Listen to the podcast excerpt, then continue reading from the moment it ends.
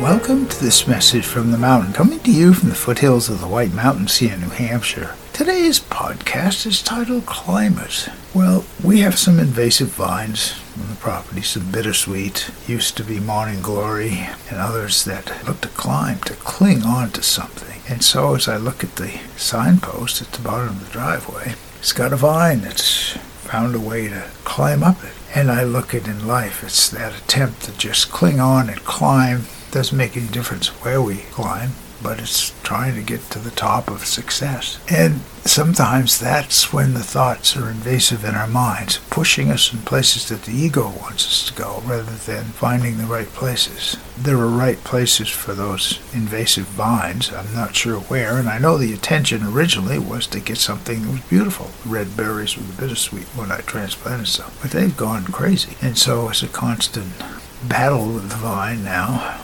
wherever the birds spread it to. And thoughts in our mind are like that, invasive thoughts that want to climb up to the surface, that keep us worried, take away our positivity. However, being aware of them, we can then take our steps to eradicate them.